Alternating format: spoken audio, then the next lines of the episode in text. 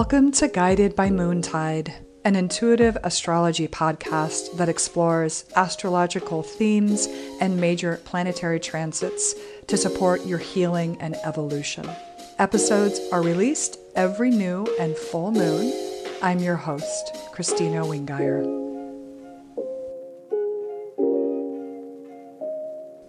Welcome to the introductory episode of Guided by Moontide an intuitive astrology podcast that flows with the moon. I am your host, Kristina Wingeier.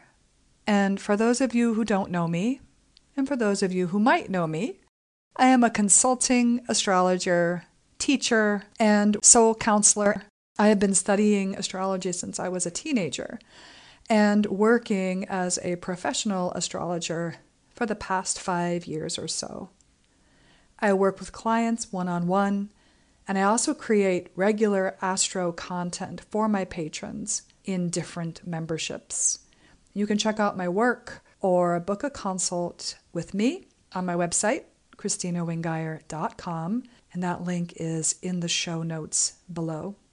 While this is my first official podcast, I have been recording astrology transmissions in some way, shape, or form for the past few years, mostly weekly and monthly astro forecasts.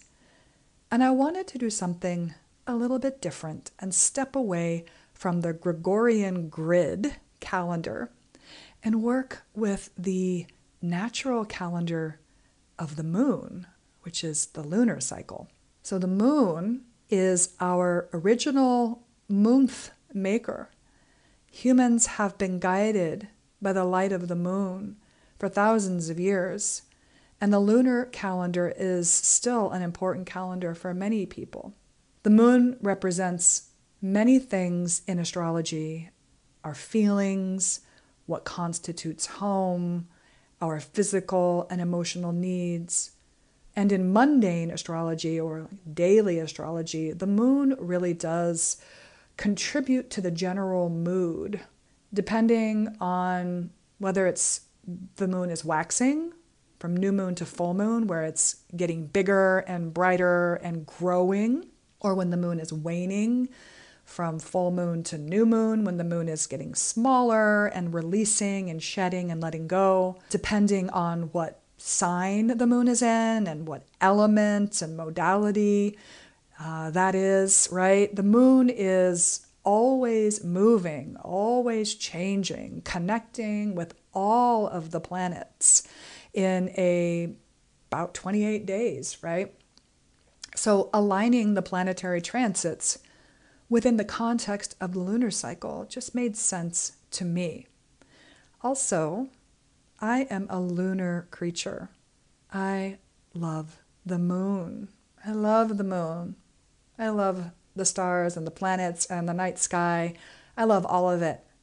But astrologically speaking, I have a moon led natal chart.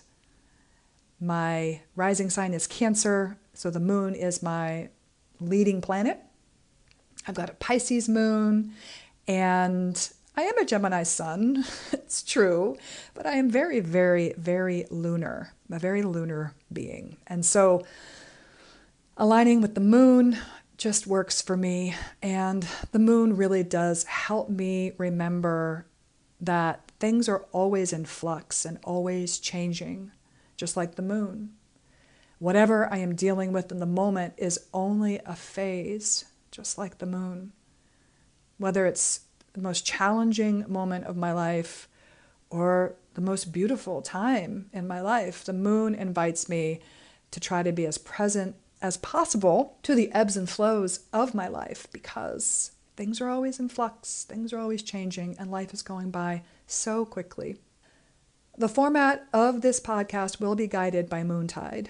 And what that means is I'll be releasing episodes on the new moon and on the full moon. Right? So there'll be an episode for the waxing phase of the lunar cycle and an episode for the waning phase of the lunar cycle. And in each episode, I will be sharing intuitive guidance on the major planetary transits and kind of astro energetics and themes for that time period, which is approximately two weeks. All right, friends, thank you so much for listening. I am thrilled to be here. I'm super excited about this podcast, and I will see you in the next episode.